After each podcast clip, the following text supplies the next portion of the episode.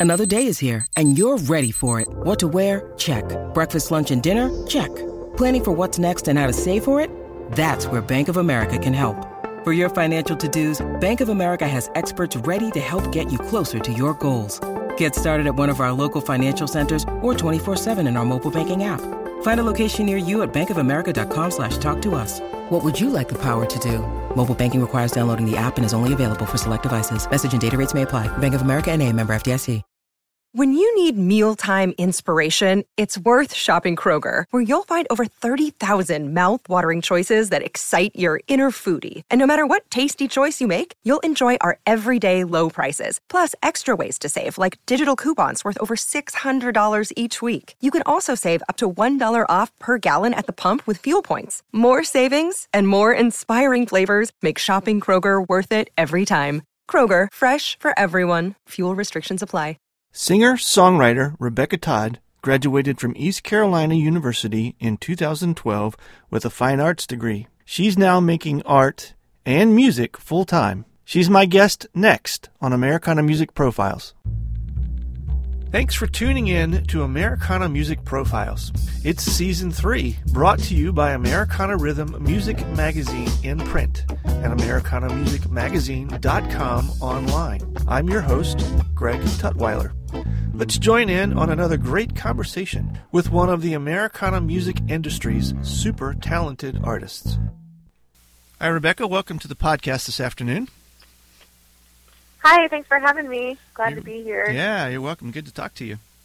So you are um, you're in North Carolina. Grew up in Benson. Are you still there?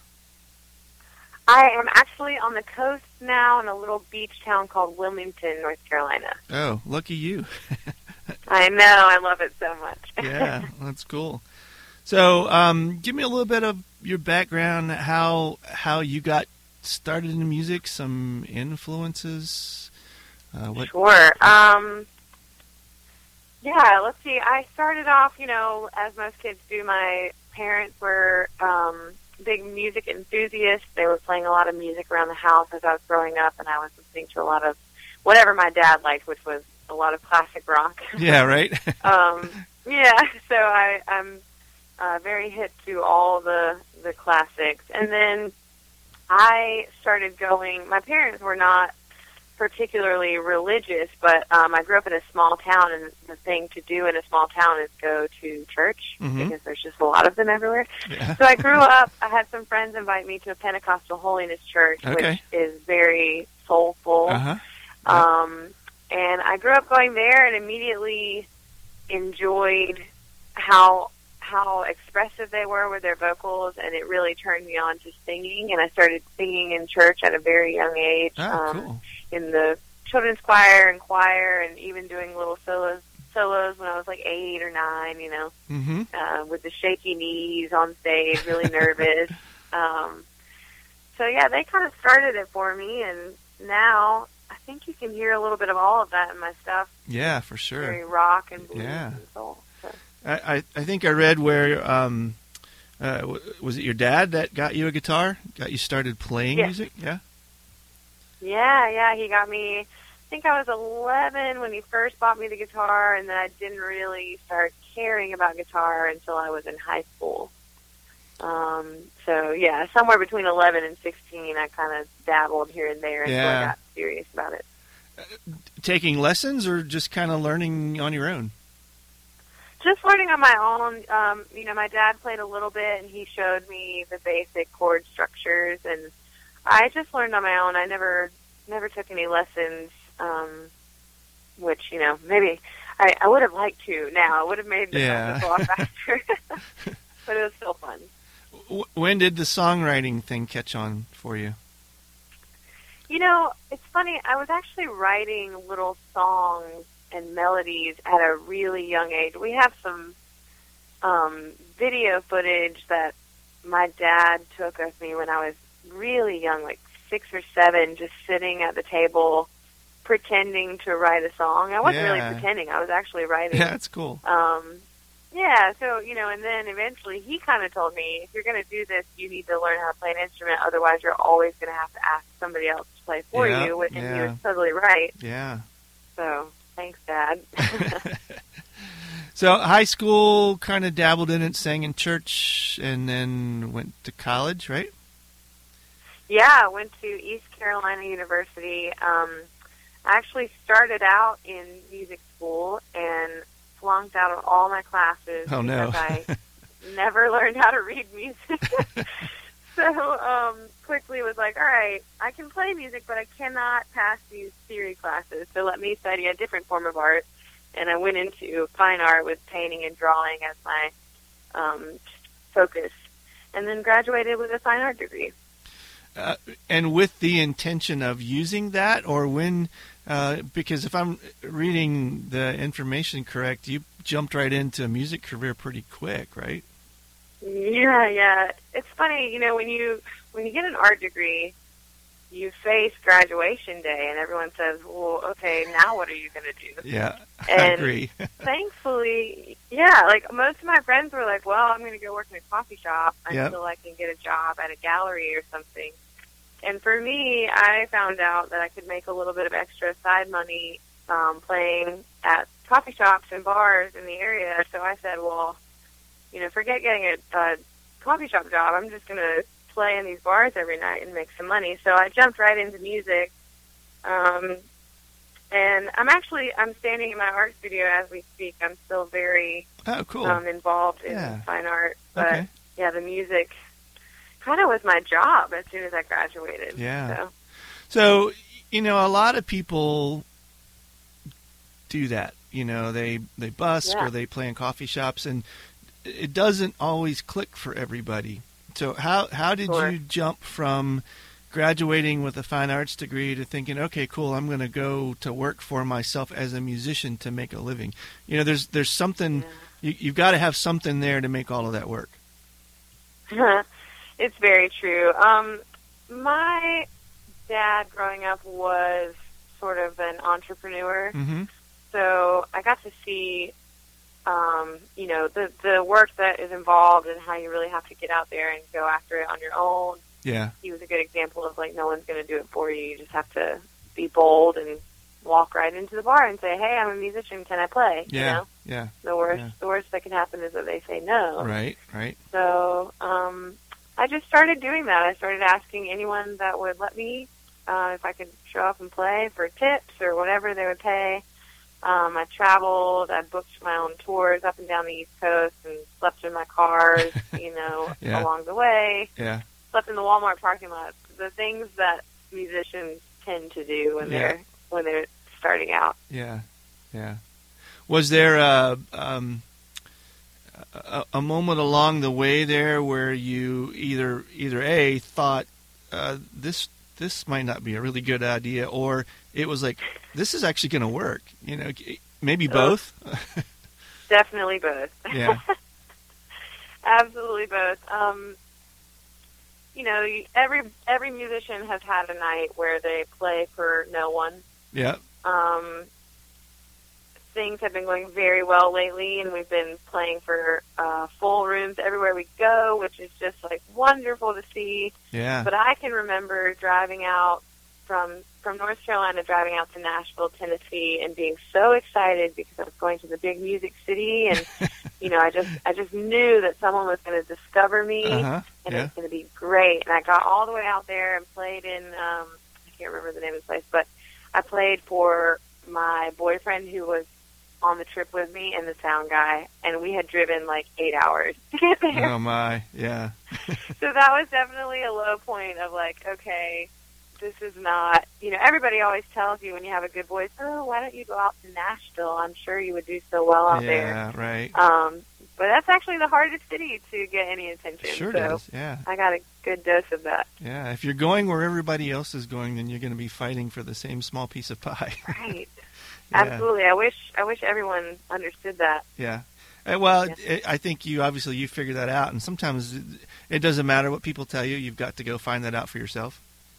That's right. That's right. If nothing else, at least there's a song there, right?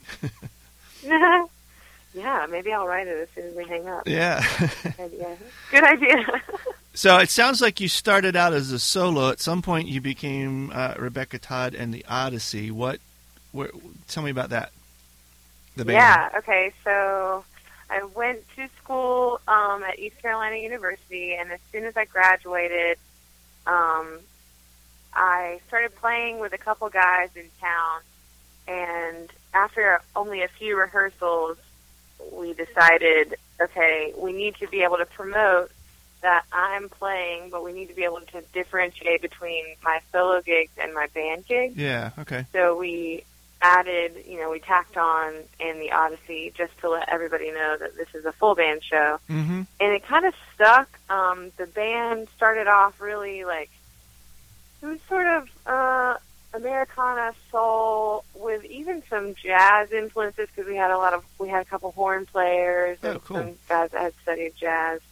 Um, and now it's moved into uh, edgier rock and blues sound um, and we're just having a lot of fun uh, with our performances these days. I'm I'm really enjoying the band shows.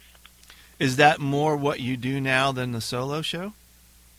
Yeah, absolutely. That's that's where my heart's at right now. I'll always love the really intimate acoustic shows, and I still do them often. Mhm. But I'm definitely invested in the band as of right now. And I, I read where you had a really nice experience at Floyd Fest, which is which is in Floyd, Virginia. Um, what got you to that stage? Oh my goodness, that is a crazy story. I'll try to tell it quickly. Um, we, I emailed the On the Rise series, which is a competition they have, and asked if we could compete to be a part of Floyd Fest. And they said, no, I'm sorry, you waited too late, and all the slots are full. Oh, So I just said, oh shoot, you know, I guess I'll have to wait until next year. And then I got an email about two weeks before the competition saying, hey, we had a band drop out. If you can get your guys together and be here in two weeks, you can play. oh, cool. Okay. So, yeah, so I asked all my band members, and like two of them couldn't make it, so I had to get replacements, and Oh, we had no. to schedule rehearsals really quickly, and Yeah. you know, we were just scrambling. Um, and then we drove all the way out to Floyd, and I had to drive like 12 hours that day. Wow. Um, got to Floyd, did the competition, won the competition, and they told us, okay, cool, you won. You're going to go to Floyd Fest this summer where you can compete for the, you know, the the winning slot at Floyd Fest. Um, and I, you know, we were so excited, and then I drove all the band home, and they all live in different cities. So I think I drove like 20 hours Mm, in 30 hours or something crazy. wow. And to make it even crazier, just before I got home to my actual house where I was sleeping, I felt something strange. And when I pulled over, the trailer had come unlocked and all of my gear had fallen out. All of my t-shirts and my cables. The only thing that hadn't fallen out yet was my guitar. Oh my gosh. And it was just the worst feeling ever to look into a trailer and see the door open and it's empty. Oh um, wow. Wow. Yeah, and I was deliriously tired from all the driving, and I called my mom. She was like, Rebecca, you're too tired. You need to go home now. I, mom, will drive up and down the highway and find your stuff. Wow. And she did. She found every cable, every T-shirt. Really? She found all of it. Yes. Over how how far of a space was it spread out? I think it was about 20 miles. It, like one thing would fall out, and then you know we'd keep driving, something Sure. else would fall out, and I had no idea. I couldn't feel it. Nothing. Yeah, that's Um, crazy. I Oh, know. And then And then to, to find it it all all. off- Yeah. yeah, to find it all. So then, um, the the happy ending is that you know number one we found all of the gear that had fallen out, and then we went to Floyd Fest and we're lucky enough to win the winning slot, and we're going to be going back this summer and playing on the main stage. That's really awesome. That's cool. And that's in July, right? Yep. Yes, yeah. yeah. Yeah. That's so cool. Wow, that's great. Yeah, I, you know, I, I guess it's it's those kinds of stories that um, give you plenty of ammunition again to write songs about. Oh my goodness, definitely. yeah, it, uh, people people who don't do that don't comprehend what it takes. They they the audience sees you guys on stage and they appreciate the music Right. and then they go on to the next act and they go home and they go back to their life and they have no clue what it took for the artists you guys to get to, to the to the event and and everything that goes on behind the stage of all of that It's so true. There's just endless and endless amounts of work, but you know, we do it because number one, we're crazy. All musicians are crazy, and uh, number two, it's it's what makes us happy. You Sure. know, so Yeah. we just Yeah. continue to pursue it. so currently what what music uh, what what cd uh, do you have two or three out what are you promoting now Sure, we have one EP that I released in 2011. It was my first thing I had ever done. And then we have two full-length albums. We just released one on February 17th. It's called Crooked Lines.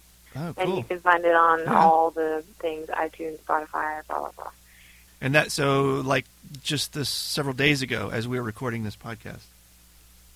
Yes, I guess it was just a week ago that we released it. Yeah, Yeah. that's cool. Where do you find your audience? What what who is your audience? What type of folks do you find responding to your music?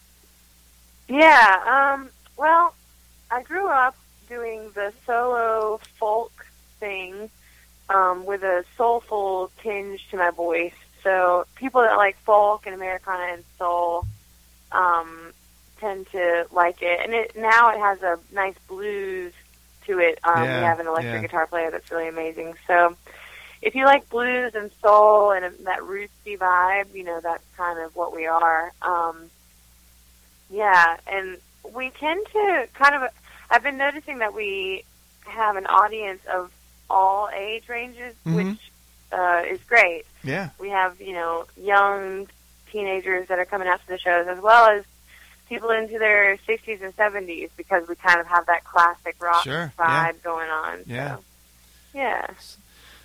Uh, so you're on the front end of, of this musical career. Where do you have you thought out into the future? Where do you see this going? Do you have some tangible ideas and goals that you're headed towards? Yeah, um, people ask me that a lot, and they say like, "What, what is, what do you see your end goal here being?" And Yeah, really, my only response is that I don't ever want to stop playing music. So as far as it takes me is great. I'm, I'm doing it because I love music. Yeah. So, it, you know, if I could play for a huge crowd and make tons of money, that'd be great. But I'm happy playing for 30 people Yeah. that are really into it. You know, it's fulfilling for me. Um, so if we happen to do well, that's that's wonderful. And I, this year we've already got most of our year booked up, and we're playing a lot of festivals on the East Coast. And you know, I'm already writing for my next album because probably in 15 months I'll be back in the studio doing it again, or maybe even Yeah. sooner. So yeah. yeah. It, so this is year round for you. You guys are out pretty much all year. Oh yeah, we're I, pretty much at this point. All of us in the band are full time musicians, so we're just doing it. You know, this is what we do. Okay, and and I, I'm assuming that at some point uh, you mentioned earlier uh, the art is. Do you do you envision the art supporting the music, the music supporting the art? Is there uh, any sort of cross um, work Yeah. going on there? Yeah, so before we put out the album, we did a Kickstarter, and we had this huge goal of thirty thousand dollars, um, which we got. We had a lot of support, um, and we ended up making the goal. Part of the rewards for that Kickstarter were original paintings that I had done. Oh yeah, cool. So, okay, good. Um, thank you. Yeah, we had about 30 people um, support that art reward, so it was a good way for me to continue painting while you know supporting the music. sure, yeah. Um, yeah, and I've had quite a few people reach out since then asking for some original art since they didn't get a chance to get it with the Kickstarter. So it's it's definitely starting to be a thing where one supports the other. Yeah. I'm very thankful for it. That's really cool. So, how can people find you? How can they find your art? How can they find your music? Get in touch with you. Yeah, um, they can go on Facebook. We're on Facebook, Instagram, Twitter, Snapchat, um, and we have a website, RebeccaTodd.com. and on the website you can find a link for all of the shows that are coming up. You can check out some videos. Um, and I'm about to, because of you know everything I just said, I'm going to be adding a tab really soon where you can go and check out my art, which is a new thing. You know, it hasn't been something people have really wanted to see, Yeah. but now people are starting to ask. So. And, and the new album is Crooked Lines. I'm guessing you've got some uh, YouTube clips they can they can also find you on. Oh yeah, oh yeah. Um, we're on YouTube. We just released a single and a music video for um, our single off of Crooked Lines, and that single is called Hustle. Okay. So you can go on the website. There's a direct link to the single. Um, you can watch the music video on YouTube. So lots of stuff in the works. Very cool. Well, thanks, Rebecca. This has been great. Great talking to you. Yeah, thank you so much for giving me a call. I really appreciate it, and thanks for including me. Thanks for tuning in to another edition of the Inside Track. We sure do appreciate you sticking around. Join us again real soon when we get together with another great artist and talking about their music. Have a great day.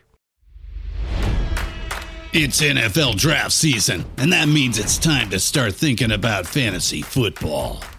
FantasyPoints.com features industry leading experts and prognosticators using proprietary hand charted data to help you score more fantasy points. FantasyPoints.com is the place to go for whatever kind of fantasy football you play. Whether you play fantasy football, daily fantasy sports, or do a little bit of everything, Fantasy Points has the meticulously researched content to guide you to victory.